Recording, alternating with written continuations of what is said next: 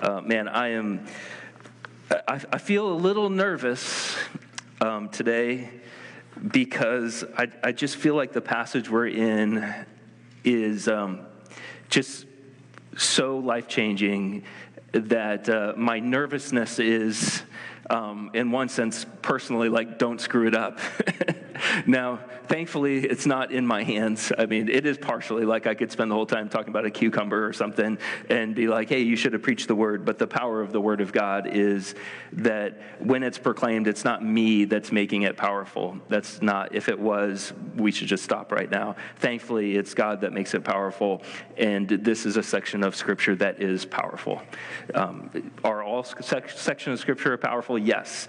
Um, this has a power to it that is staggering, I believe. And, and one of the reasons is because where we've been the last few weeks. So we've been in John chapter 3. And John chapter 3 has three main characters, so to speak Jesus, Nicodemus, and John the Baptist. And at the beginning of John chapter 3, Jesus is talking to Nicodemus. He tells Nicodemus, Jesus tells Nicodemus, it is faith alone in Jesus that saves us. Okay? It's faith alone in Jesus that saves us. Placing your life in his hands, that's what saves you. Nicodemus had not grown up thinking, thinking that way. This is new to Nicodemus, even though we looked at that, and you could go back and look at those uh, sermons as well, that uh, Jesus shows Nicodemus, like, hey, this is the way it's been. This is not, shouldn't be a huge surprise, but you need to change the way you're thinking. I feel like Jesus kind of sometimes has to say that. It's like, well, that's not what I think. It's like, well, that's why I'm here, is for you to adjust the way you think. Um, and so that's Jesus' conversation with Nicodemus. And then they leave Jerusalem and they start going north and they go to where John the Baptist is. And then while they're uh, watching John the Baptist, a bunch of John the Baptist followers leave him to go to Jesus. And John the Baptist's friends are like, You're mad about this, right? We just lost our following. And John the Baptist says, I have no greater joy than people leaving me to go to Jesus. And, and so that was a beautiful. But then John the Baptist uh, uses his gift as a prophet and speaks really clearly by saying, Whoever believes in the Son has eternal life. That's John the Baptist. That's one of the last things we hear John the Baptist says. Whoever Whoever believes the Son, believes Jesus, has eternal life. And today, the next section, chapter four, is like, let's put this to the test. Let's put everything that we learned in John chapter 3 to the test. It's not an accident that the events of John 4 come right after 3. So, after leaving this area, they're continuing to go north, and they are going to go into this region called Samaria. You, you might know this, this story, and uh, then the story the Good Samaritan. So, you might be like, oh, yeah, Samaria. They're, they're going into this region, and Samaria is not like a different country it's a different region inside of Israel. So that's the way they would have viewed it on the ground. Is that's a, that's an area that is in our country, but it is a very different part. And one of the reasons for this is because right after the reigns of David and Solomon. So so we got the time of Jesus 2,000 years ago. We're now going back almost another thousand years into history. And after the times of David and Solomon, there was a civil war in Israel. And the civil war resulted in there being a split in the country, the north and the south. And life was like that for a long time. For a long time, there was life, a, a whole government in the north and a whole government in the south. And the capital of the north, the capital of the south is Jerusalem, the capital of the north is Samaria. Okay, so it's like the other, so kind of think of our Civil War almost, but this is a totally different level because for hundreds of years, there were two countries, Samaria and Jerusalem. And then in 722 BC, this is all context for this conversation that Jesus is going to have with one person. So in 722 BC, the Assyrians came and decimated the north, conquered the north. They weren't able, Babylon would have to come and conquer Jerusalem, but they conquer the north. And what they do, they have this fascinating, uh, just the way that they thought of warfare was very psychological. So, one of the things that they did when they conquer people is they just take all the people out of there. And they just say, hey, all you people who live here in this entire country, we're relocating you. And they relocated them to Assyria. The only people they left behind were the people who were too worthless to move, not worth the time or energy. Or, and this is the perspective of the people on the ground, they were too worthless to move, or they had been uh, working behind the scenes with Assyria. So they were in on it, okay? So the people who are left behind are too worthless to move or had been working behind the scenes. And uh, then what Assyria did would they take a whole other group of people and move them to where those people used to live. And so your identity totally changes, all that stuff. So now there are these, these new people who've come in with the worthless people and the treacherous people, and then they start having families together. And those are the Samaritans. So for, for a Jewish person, they're viewing those as as half breeds, uh, is the way that they're viewing it. They're, they're viewing um, these people as people who were probably like co conspirators. Um, th- there were a lot of things that were happening. Then, on top of that, in 400 BC, the north, these people decided to build their own temple. So the Bible had said before, like, you know, God is in the temple, and Jesus like tore uh, and opened the way for all people to come to him. But there was a temple in Jerusalem. Well, the Samaritans said, We're going to set up our own temple and have kind of like a competing place of worship. Uh, then, in 120 BC, people came from Jerusalem. The leader of the time in Jerusalem came up with an army and destroyed that temple and decimated it and so which is 120 BC. So we're only talking 100 years before John chapter 4 that that had been totally decimated. So by the time of Jesus' day, tensions were high. Is probably an understatement between people living in Jerusalem or Jewish people living around the Sea of Galilee and the Samaritans. Tensions were so high with these worthless people, they would have said, and they would have even you would be defiled almost. Like you would have to take a shower, spiritually speaking, even through their eyes. That's the way they're viewing it. If they even had an encounter with a Samaritan. And so, John chapter 4, after all of John chapter 3, Jesus is like, hey, let's go to Samaria.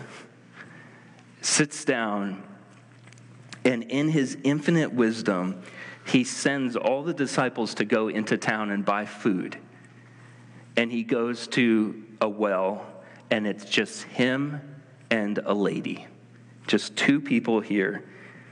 And they're at a well that's called Jacob's Well because a thousand years before all of everything we'd already talked about, Abraham was sent west and they were at this arid place. Jacob, his son, gets there and they're like, We're going to die here without any water and God shows them where to dig. And they drill a hole and find water. And it's still today in 2021, that well is a vibrant water source to that region. It's crazy. And so, so they just happened to be at the well where Jacob had, had dug and now it's Jesus and a Samaritan woman. I mean, you, we could do a whole series just on this moment in John chapter 4, but we pick up their conversation. Jesus is tired, he's thirsty, it's arid, they've been walking, it's mountainous.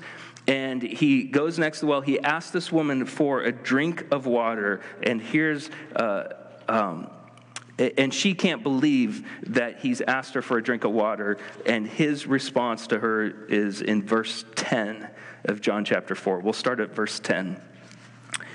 Jesus answered her, if you knew the gift of God and who it is that is saying to you, Give me a drink, you would have asked him, and he would have given you living water.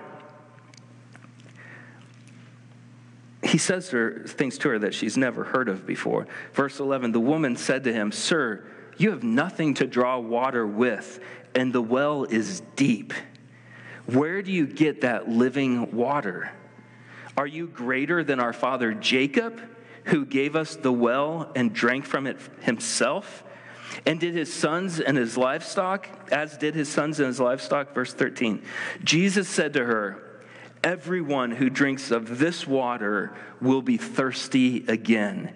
But whoever drinks of the water that I will give him will never be thirsty again. The water that I will give him will become in him a spring of water welling up to eternal life. The woman said to him, Sir, give me this water so that I will not be thirsty or have to come here to draw water. Uh, Jesus doesn't even address the etiquette of who he is supposed to or not supposed to talk to. He doesn't even mention it doesn't even mention the etiquette of it all. He lets her know, even when she brings it up, which we didn't read, but she brings up the etiquette of, You're not supposed to be talking to me. And he lets her know if she knew the gift of God, if she knew who he is, she would be asking him for a drink of living water. She would be cutting through all of the Samaritan stuff and just be like, hey, I don't care what you are or I am racially, I need what you have. He's saying, like, she would ask him for living water. And uh, man, in keeping what we've already seen multiple times in the book of John, is Jesus seems to delight in saying things that knock us off, off balance. Like it, almost every time he comes out of the gate with a statement or a question, it's like, whoa, whoa, whoa, wait a second. Like when he tells Nicodemus, you must be born again. And Nicodemus is like, my mom is like, I'm fully grown, you know, like, like he's, he's like knocked off course because he's like, I don't understand the words you're saying. You know, it, and I think Jesus, it's not like he's a bad communicator. Um, anyone who went toe to toe with him would know that uh, they, they are in, he is in a class by himself in, in his ability to communicate. So Jesus saying the things he's saying is very intentional to lead her where he's wanting to, to, to lead her. Um, she replies, um, that he has nothing to get water from. She came with some buckets, he didn't. You have nothing to get water from. And she also understands that Jesus is claiming that he has better water than what for over a thousand years has been the primary source of water to that community. And he comes up saying, I've got something better. And she's like, I know this area well. I'm not tracking with you. And uh, if you drink from Jacob's well, he tells her, you will thirst again. If you drink from the well that Jesus is talking about, you will never thirst again. You will have eternal life. Jesus was last saying these things. He was last saying eternal life to Nicodemus. John the Baptist was preaching eternal life, and now Jesus is bringing up eternal life with a Samaritan woman. She wants to have this type of water. She doesn't want to have to draw water anymore. And when she said, Give me this water, when she said that, I think what Jesus could have easily said here is, Great. Thank you. This is amazing. Thank you for your heart. Um, here, believe in me, and you'll have everlasting life. That's, I think that would have been the quickest, most to the point, it's a hot day. We're not, we don't have a lot of shade around here. I'm thirsty. I've, I've, you know, I'm in a hurry, maybe. And um, trust me as your Savior. See you later. And what I love about Jesus is he refuses, he knows what people need. And so he says what we need him to say to get us where we need to be. So, what he says to her in verse 16 is Go call your husband and come here. Oh, go, get your husband first, and then, and then come back. The woman answers him in verse 17 I have no husband. That's all she says. I have no husband. Okay? Jesus said to her, You are right in saying, I have no husband, for you have had five husbands, and the one you now have is not your husband. What you have said is true. So Jews weren't even supposed to be talking with Samaritans. Jesus is not only talking with her, Jesus takes a step closer. A step closer to her life. And remember, one of the things that came out in John chapter 3 is that Jesus never reveals what he doesn't intend to heal. Jesus never reveals what he doesn't intend to heal. He's not on a shaming mission here. He doesn't reveal, he never reveals what he doesn't intend to heal. Jesus asks her for a husband to come. There is no husband. There's no husband because she's had five husbands.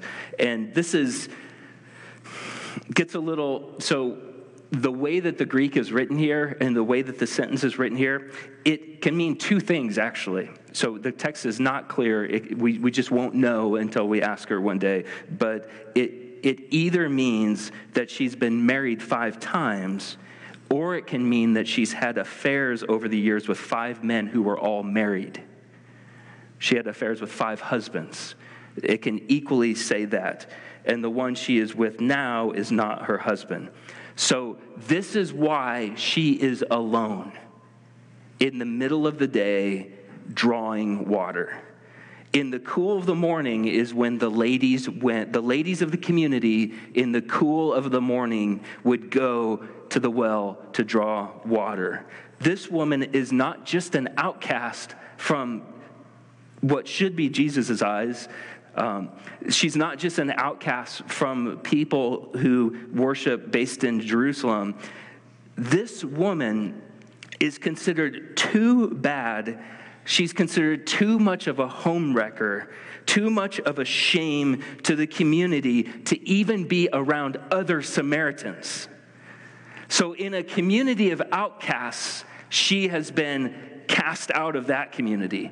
So, she's an outcast of the outcasts, and we don't know her story.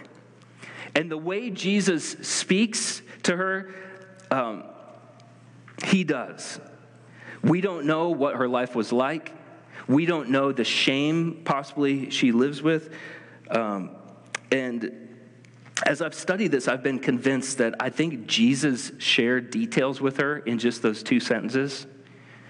I think he shared details with her that no one else on planet Earth knew besides her. Just in two verses, he, he lets her know things that no human could ever know. Because look at her response in verse 19. The woman said to him, Sir, I perceive that you are a prophet.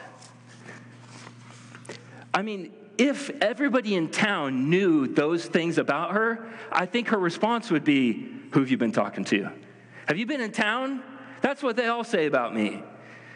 But for her to go, when he says, Here is your situation of your relationships, her response is, You're a prophet. You only know things that God could know. Sir, I perceive that you're a prophet. Our fathers worshiped on this mountain. She points to Mount Gerizim nearby. But you say that in Jerusalem is the place where people ought to worship. Jesus said to her, Woman, believe me, the hour is coming when neither on this mountain nor in Jerusalem will you worship the Father. You worship what you do not know. We worship what we know, for salvation is from the Jews. I, I find what she does and I think she's doing this not purposely, but I think she's doing it because this is what humans do, um, is Jesus gets really close to her. Jesus presses really close into the most secretive part of her life, potentially. And she wants to have a theological conversation with him. I think it's kind of like a, can we change the subject here? Can we talk about something else? Um, our fathers, they happen to worship. Um, I, she could be genuine and having like a genuine, like, I want to worship God. Uh, do I worship him here or here? I think it's interesting how she, how he presses so closely and she starts having this theological debate with Jesus where, where she is asking him about, hey, where should people worship? Where should people worship? Um, the Jews say in Jerusalem, Samaritans say on Mount Gerizim, and Jesus' response is a time is coming really soon, really, really soon for her, where the correct answer is neither. Jerusalem, Mount Gerizim, neither. Where do you worship God? None of those places. The, the answer is, is neither at this moment. And Jesus is kind to her, he's clear with her, but it doesn't mean that Jesus doesn't correct her views correct her views. And Samaritans, interestingly, uh, it's tracked to kind of all the way things played out, was Samaritans believed the Bible, but they only accepted the first five books of the Bible. The, it's known as the Pentateuch. Genesis, Exodus, Leviticus, Numbers, and Deuteronomy. So they only accepted those five books, the Samaritans did, where, where those who were worshiping in the temple in Jerusalem accepted all 39 books of the Old Testament. So Jesus here, even in saying, You worship what you do not know, because there's a lot of stuff that are in those other books, outside those five books, of how we worship God. You worship what you do not know. We worship what we know, for salvation is from the Jews. And what, what he is saying here, I think, is both the Savior is coming from the Jews, but then also that that the information about our salvation is found in all 39 of those books. And so he, he is engaging her in this conversation and correcting her view about where, where you know truth and, and how to get to God and what truth to look to for how to get to God. He then, though, brings it home to her in verse 23. But the hour is coming and is now here when the true worshipers will worship the Father in spirit and truth. Not in the temple in Jerusalem, but in spirit and truth. For the Father is seeking such people to worship him. God is spirit, and those who worship him must worship in spirit and truth. The woman said to him, I know that Messiah is coming, he who is called Christ. When he comes, he will tell us all things. Jesus said to her, I who speak to, I who speak to you am he. Worship is no longer making sure that you walk into the right building the Father, God the Father, is seeking people who will worship him in spirit and truth. The unseen realm is where eternal life will be found. God is spirit, and those who worship him must worship in spirit and truth. So, any person, even the most outcast of all outcasts, can hear these words and believe spirit and truth. Words that Jesus used with Nicodemus, John the Baptist shared these words with people. She tells Jesus that she knows the Messiah is coming, and when he does, he will share all things.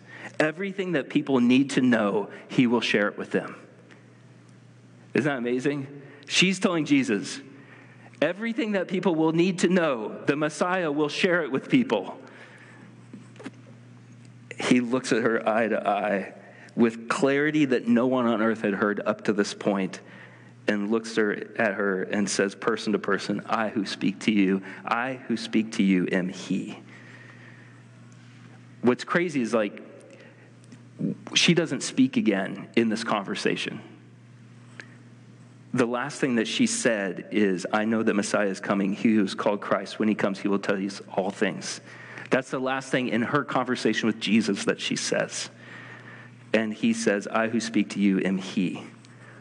And then, so w- potentially it could have been like, what happened? Because that could have been the end of the story. Because then, as things usually happen, when you're right in the crux of the most amazing conversation, like the kids come in and start yelling something, you know, you're like, man, we were right there. So, right there at this time, the disciples come back. Verse 27 just then, his disciples came back, you know, and it'd be like, no.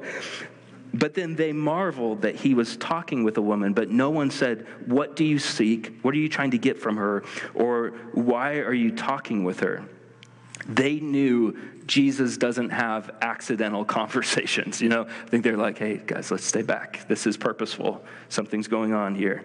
So the woman, verse 28, left her water jar, went away into town, and said to the people, so now we get to see what she viewed. Verse 29, come, see a man who told me all that I ever did. Can this be the Christ?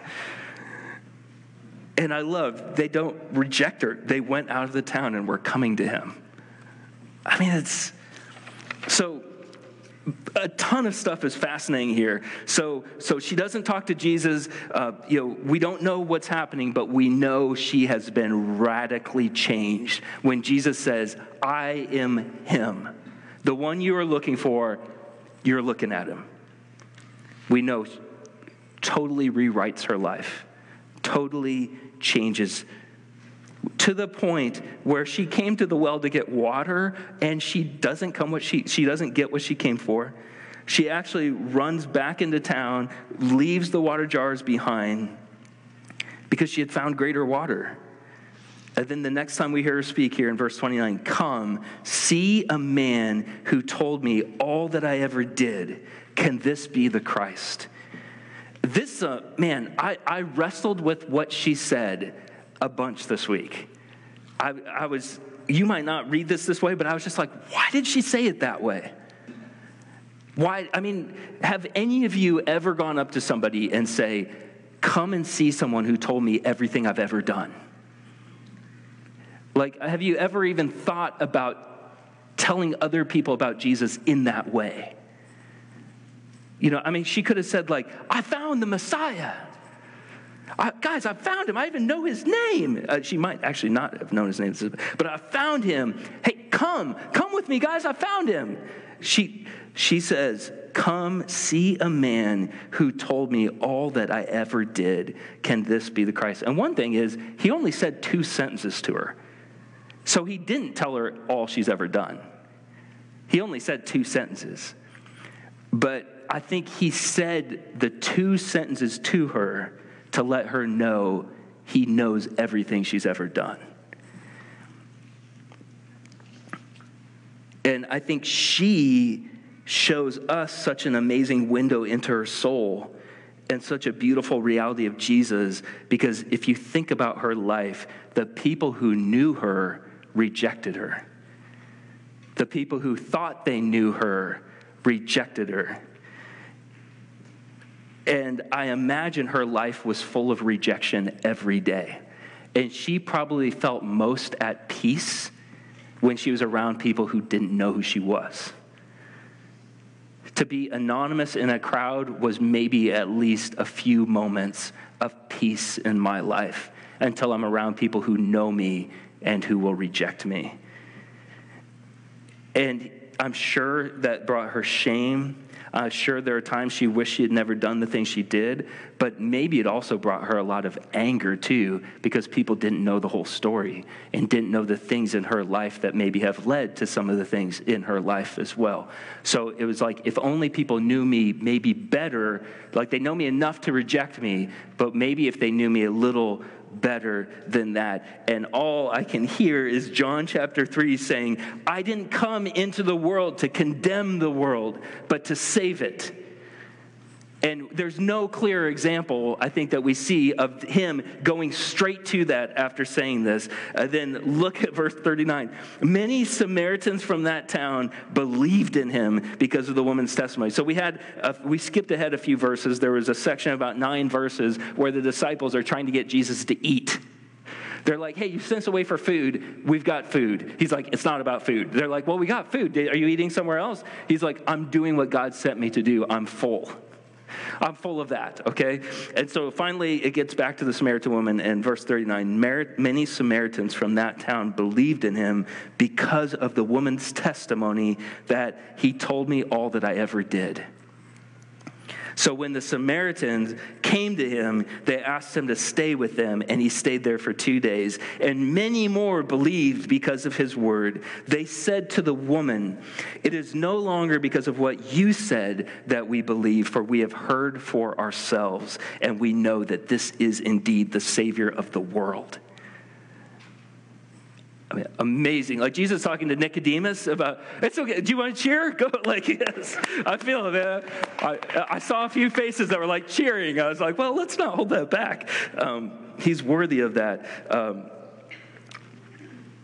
it's crazy. Like, Jesus is trying to convince Nicodemus that he's the savior of the Jewish people. And Jesus is trying to blow up that view. And Nicodemus isn't a bad guy. He's just trying to understand these things, I think. And then hear these people meet Jesus and, like, he's the savior of the world. like, I don't care what, where he came from. He is the savior of the world. For two days, Jesus is staying with them. Many more Samaritans believed as they spent time with Jesus. Nicodemus struggled to understand these things. She and these other Samaritans, I think we get to see where this is going and where Jesus is leading his kingdom. They said to the woman, It is no longer because because of what you said that we believe. For we have heard for ourselves, and we know that this is indeed the Savior of the world. And man, I, I think a few, like, I'm trusting the Holy Spirit to show each of us. And, you know, I, I think like we, we could have spent the Sunday on Palm Sunday, and like that is historically where we go. And probably in future years, we'll, we'll really focus on the impact of Jesus entering Jerusalem. But it just felt too right that this is what we're supposed to preach this day before Easter to, I think, set the tone of he is radically for the outcasts of the outcasts, for all of us. And um, man, I think one big observation um, of that I think will will impact should impact all of us is that Jesus is the only one who can tell you everything you've ever done. He truly, Jesus is the only one who could tell you everything you've ever done. You could try and bring Buddha back from the dead, and Buddha would, I, I can't do that. Muhammad can't do that. Um, your closest friends might know a lot about you. Your parents are going to know a whole bunch about you. Your spouse is going to know a whole bunch about you. A counselor is going to learn a whole bunch about you, and it will all be partial knowledge. Jesus is the only one who will know everything you have ever done, and he did not come to condemn the world, but to save it. And that is why she is so set free, is like the very one who could have most rejected me, most accepted me. And that is true for her, and it's true for us. You're like, that is an intimacy with Jesus that is not reserved for her alone. That is for every single one of us and anybody in our community. Jesus is the only one who can tell you everything you've ever done. And when people get close to that, they realize this is the Savior of the world. No one's excluded from this. And then, second, is uh, come and see is a natural response to knowing Jesus. If, if you remember early on when Andrew first meets Jesus, his first inclination is to run to his brother Peter and say, Come and see. Come on, you got to see him. We found the Messiah. Like, no one teaches him to do that. There's no time to, for her to go through some evangelism training. the woman at the well just like realizes that, that the one who most could condemn her most is accepting her, and she just says, Come and see. You got to see him. You got to meet him. Come on, you got to meet him.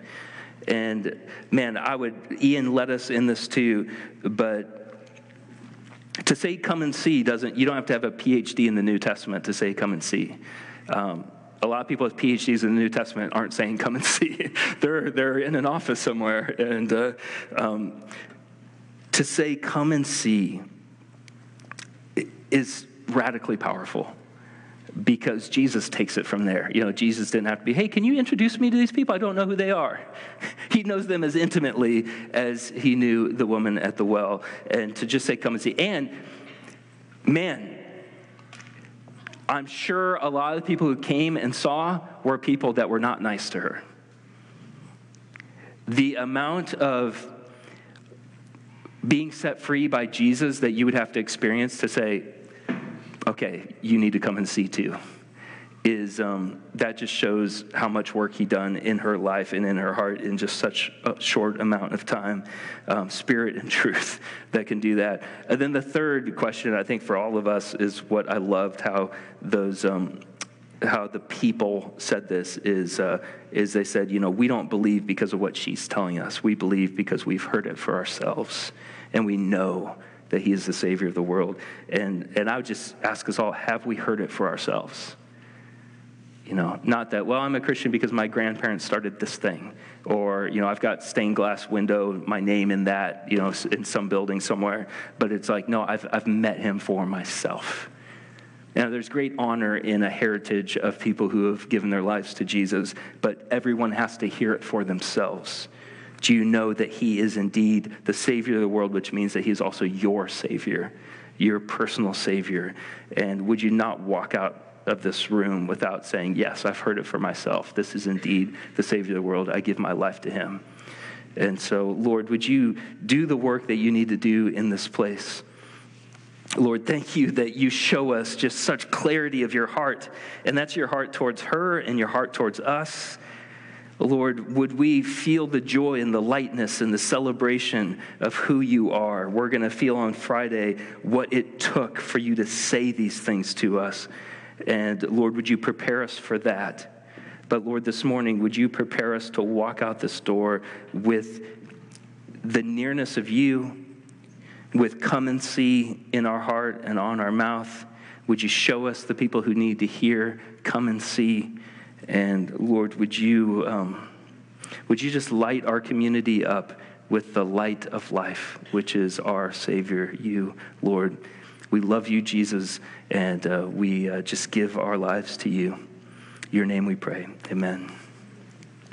Amen. So uh, he, he designed communion, and um, we do this every week, not because we want it to be. Um, Scripture says, do this as often as you remember it, or as often as you do this, do this in remembrance of me.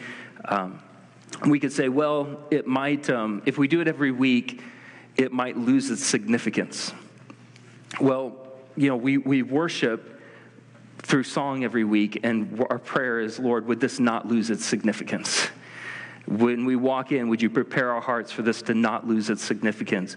And, and as we come, He gives us this freedom. Do this as often as you do it. So it's not bad if people do it quarterly, um, but as often as we do it, and we're doing it weekly, praying and hoping that the Lord would form a holiness every week in this time and that it would not lose its significance, that actually we would, we would look forward to this. We can commune with Him at any time.